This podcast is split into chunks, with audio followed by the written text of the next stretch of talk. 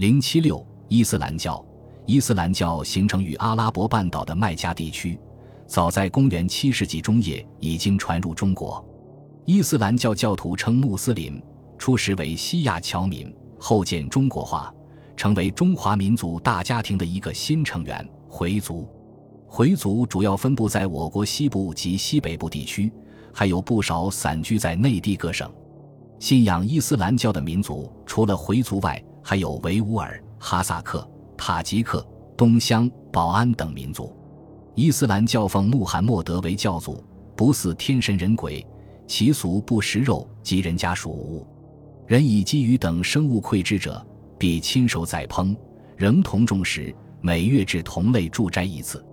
其法作于浴盆，以熟水从手浇下，玉璧坐床，以昼夜而起。这段材料对中国历史上伊斯兰教的一般情况做了形象的描述。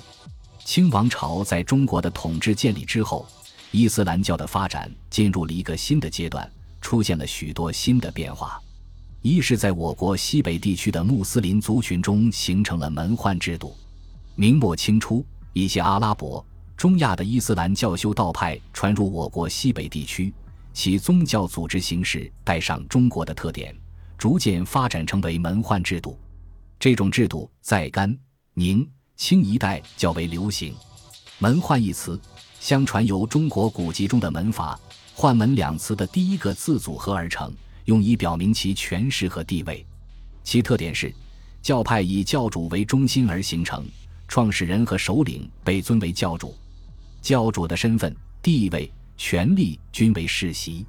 崇拜教主、教主家族和拱北，规定教徒在半教门外还要进行各种修道功课等。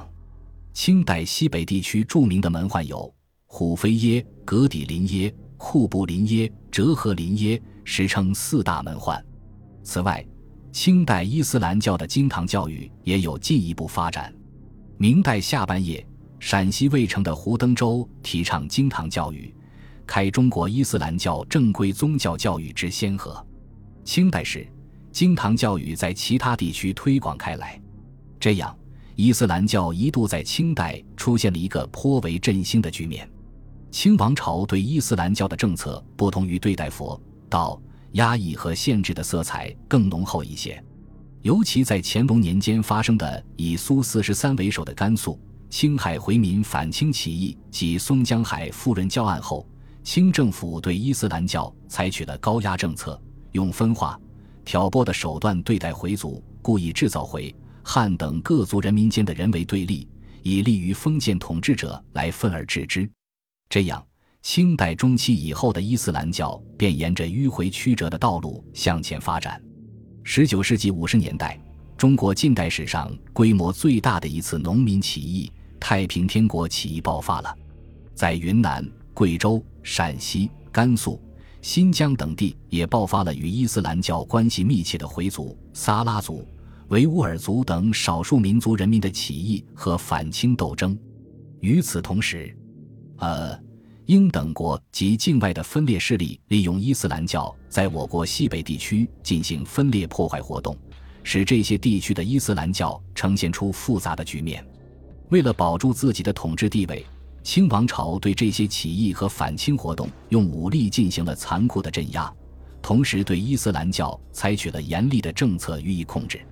咸同年间，我国西北、西南地区的回族。维吾尔族等少数民族遭到极大的摧残。参与镇压回民起义的清军将帅，上至钦差大臣左宗棠，下至督军将领刘松山、杜兴阿、杨玉科、董福祥之辈，无不以屠杀回民著称。清军所到之处，老幼皆被屠杀，房屋均遭焚毁，并被永远作为禁地。如甘肃原有回民三百万人。经过战乱的浩劫，减少了三分之二，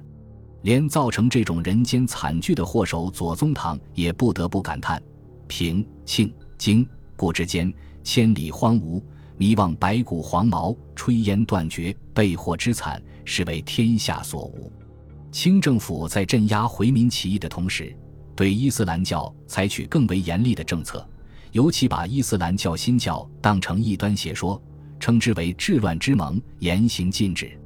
清政府鉴于陕甘战争甫定，恐又转生之节，只许在陕甘禁绝新教，其他各省可以缓办。清政府实行的这种强硬政策，使伊斯兰教在晚清的处境极其艰难。尽管清政府推行高压政策，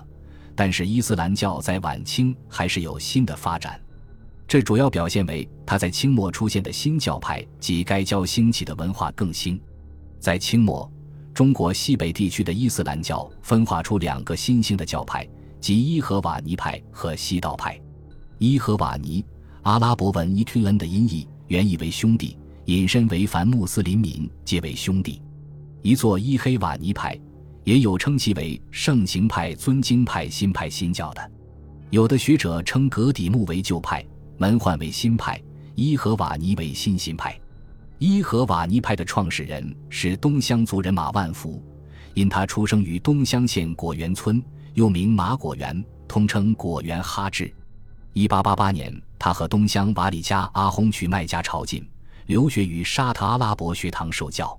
一八九二年，马万福回国，与志同道合者研究朝觐带回的伊斯兰教经典，并对当时盛行的门宦及格底木部和经典的礼仪和风俗提出批评，决心以遵循《古兰经》为唯一宗旨，凭教行经，尊经格俗。经过与十位阿訇的商量。他提出改革中国伊斯兰教的十条纲领，俗称“果园十条”，主要内容有：不聚众念《古兰经》，一人念众人听；不高声赞圣，不多做多啊；不朝拜拱北，不聚众念讨白，不纪念亡人的日子等。其基本精神是按照伊斯兰教教法举行宗教活动和仪式，革除不合教法的礼仪，强调《古兰经》关于凡牧民皆兄弟的经文。伊和瓦尼派具有革新精神，教义简明，吸引了众多信徒，很快在甘肃各地传开。一九零八年，该派在河州西川讲经会上公开提出以伊和瓦尼统一各教派和葛门焕，遭到葛底木、门焕等传统势力的反对，马万福无法立足，被迫离开河州去新疆发展，但也屡受挫折。直到一九一八年。在长期统治青海的马齐、马步芳父子的支持下，马万福才在青海站住脚，使该派成为在青海占统治地位的伊斯兰教派。西宁东关大寺成为青海各清真寺的总寺，有“中国小麦家”之称。到二十世纪三四十年代，伊和瓦尼除在青海外，在甘肃、宁夏也有较大影响，甚至在河南、天津、沧州等地也有一定势力。俨然为伊斯兰教中之一大教派，西道堂又称道堂派、汉学派，是清末伊斯兰教教派分化出的一个著名派别。其创始人是甘肃临潭的马启西。马启西原名生春，入学后史称启西，字公会，传教后又取字慈祥，道号西纪元。早年曾中秀才，通四书五经。阿拉伯文和汉文造诣颇深，他不求仕途，喜博览群书，尤刻苦研究刘志、王岱宇等人的伊斯兰教汉文著述。中年后，他一面进行宗教公修，一面设帐讲学。一九零二年，他在甘肃临潭创立西道堂，专讲汉文伊斯兰教义著，发身心性命之理，明天命武功之要。把原来讲学的学堂金星堂更名为西道堂，以马氏为首的西道堂尊崇清初伊斯兰教学者刘志的学说，根据清真教教义，并祖述清真教正统，以发扬金陵戒廉式学说，而以本国文化发扬清真教学理，务使本国同胞了解清真教义为宗旨。其基本特点是，在宗教上尊奉伊斯兰教的基本信条，遵行武功。把刘志等人的学说贯彻于宗教实践之中，在礼仪方面兼有格底木和哲合林业的特点，并采取有别于其他教派的特殊礼仪与习俗。教权结构上与门宦相似，实行教主集权制，教主言行对教民有约束力，实行终身制，但不世袭。教主继承人由全体教民推选，组织上分集体户和个体户两种，部分教民以道堂为家过集体生活。经济上，凡由道堂经营管理的商业、农业，均为道堂公有。本道堂教育、建设及一切公共事业费用均由其供给。西道堂是一个十分独特的伊斯兰教派，既是宗教派别，又是一个社会经济组织，带有实业半教的色彩。它的创立对改善遭受灾难的一部分穆斯林的生活，恢复临潭地区穆斯林的民族经济起到一定的积极作用。晚清时期，中国伊斯兰教另一个特色是该教出现的文化更新。这种文化复兴受到清末崛起的资产阶级新文化的影响。王宽是近代中国最早倡导更新伊斯兰教文化的人物。王宽，字浩然，又名哈志阿布杜拉赫曼，中国近代著名的伊斯兰教学者，北京人，回族，出身经学世家。他自幼受其长辈及其他伊斯兰学者的影响，学习阿拉伯文和伊斯兰教经籍，学识渊博。成年后出任清真寺教长。一九零五年，他携弟子马善庭赴麦加朝觐，游历埃及、土耳其等国，所得经书千余卷。归国后办学授徒，宣传教旨。一九零七年，他在北京牛街清真寺内创办回教师范学堂。次年，他又与马林义等在牛街清真寺后院兴办经十公立清真第一二等学堂。这些学校与旧式经堂不同，在学校体制、教学内容等方面都进行了大幅度的改革，增加了新内容，基本上是近代新式学校，适应了社会发展的潮流，为少数民族教育的近代化做出了积极贡献。在王宽兴学的带动下，各地回民普遍办起了小学和师范学校，尤其在辛亥革命后，新式回民学校更是大量涌现。数年间已达六七百所，造就回民子弟无数。与王宽兴学相呼应，一九零八年留日中国穆斯林学生在日本东京创办了《醒回篇》杂志，大力鼓吹中国伊斯兰教的文化更新。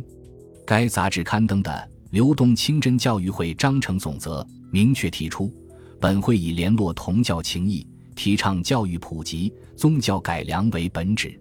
醒回篇》。尽管只出版了一期，但他开近代伊斯兰教报刊的先河，从此时至二十世纪三十年代，